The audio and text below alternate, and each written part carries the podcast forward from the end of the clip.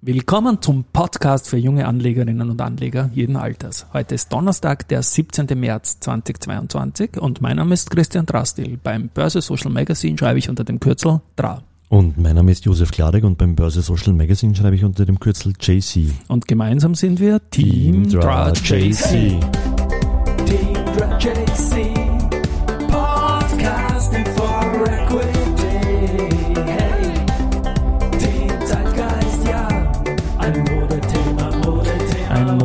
Modethema. Und der Josef ist wieder da. Hallo. Wieder da, du bist wieder da. Wieder gesundet. Ja, war ein bisschen zart, aber. Also wir wissen, dass wir uns nicht gegenseitig angesteckt haben. Wir wissen, dass Arsch war. Bei dir, bei mir. Bei mir, bei dir in der Reihenfolge oder bei beiden halt, ist er wurscht. Und jetzt ist er wieder da. Ja, der Song ist neu. Ja. Der Song, was sagst du denn dazu? Den habe ich im Drama tiefsten bei dir, Fieberdings irgendwie dann noch irgendwie. Also ich habe ihn mitbekommen, er ist quasi wild, ja. Ja, danke. Aber ich finde, was ich genial finde, ist das Modethema. Das war das Christoph Boszczyk. Josef und Boszczyk. Ein wilder Mix, aber er geht jetzt sehr ins Ohr. Ja? Also, danke sehr. Er war schon einen Monat früher fertig und ich habe mich ja gar nicht getraut, den zu publishen, weil als er fertig war dann und der Termin war auch schon lange ausgemacht, da ist kriegerisch pur gewesen gerade alles und da hast bei allem und dann hatten wir sogar ein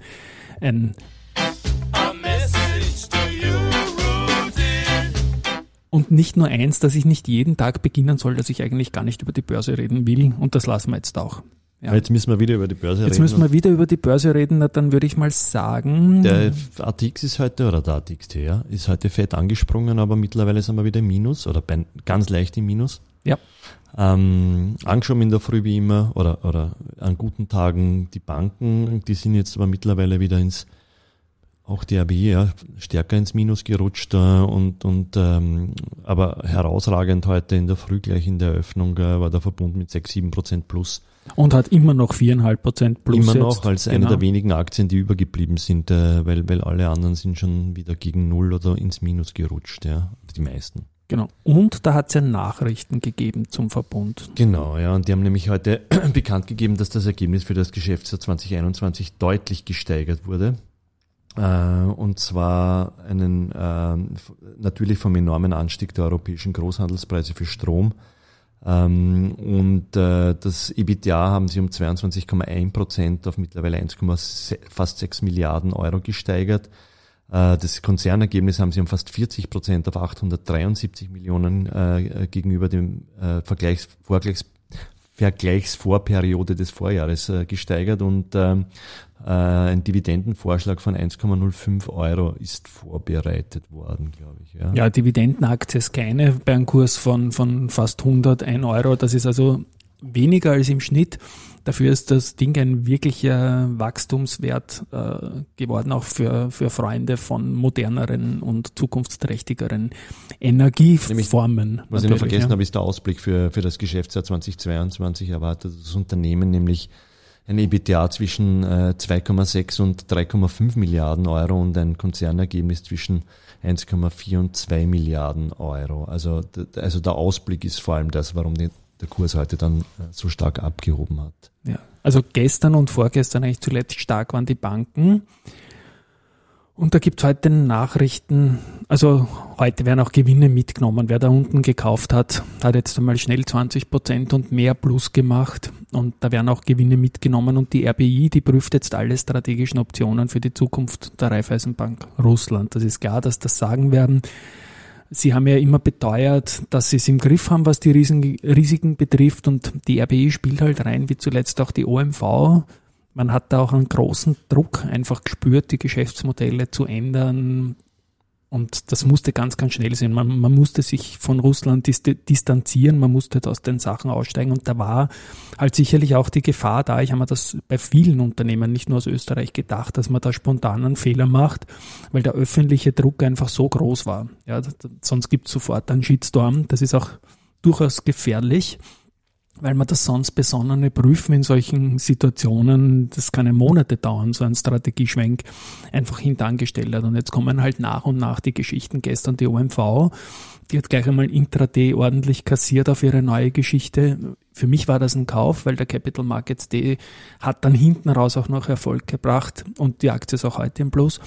Aber mal sehen, wie das jetzt bei der RBI weitergeht, wobei jetzt dann nicht wirklich der Russland-Ausstieg das große Thema ist, sondern wie es jetzt mal in Russland weitergeht, ob es da Beruhigung geben wird. Ja. War das quasi diese RBI, unser Absatz zur RBI oder das war dieser Absatz zur RBI und ich wollte bei der Gelegenheit auch einfach sagen, ja, dass da der Druck einfach so groß ist. Und Beispiele sind auch die Spritpreise, wenn man das noch kurz thematisiert. Also viele Länder haben da Obergrenze drinnen. Wir tun mit der Mehrwertsteuer herum, das geht dann europäisch nicht ganz durch. Und der Herr Vizekanzler sagt, man soll die Ölkonzerne überprüfen. Das zeigt auch die Bürgernähe von dieser Partei wieder mal als Idee, ne? Anstatt dass man spontan was tut. Also da ist Österreich wirklich sehr, sehr enttäuschend. Und ich rede nicht schon wieder über die KEST, weil das ist ähnlich. Ja. Was haben wir noch? Ich darf erstmals für dich einen Jingle einspielen. Ja.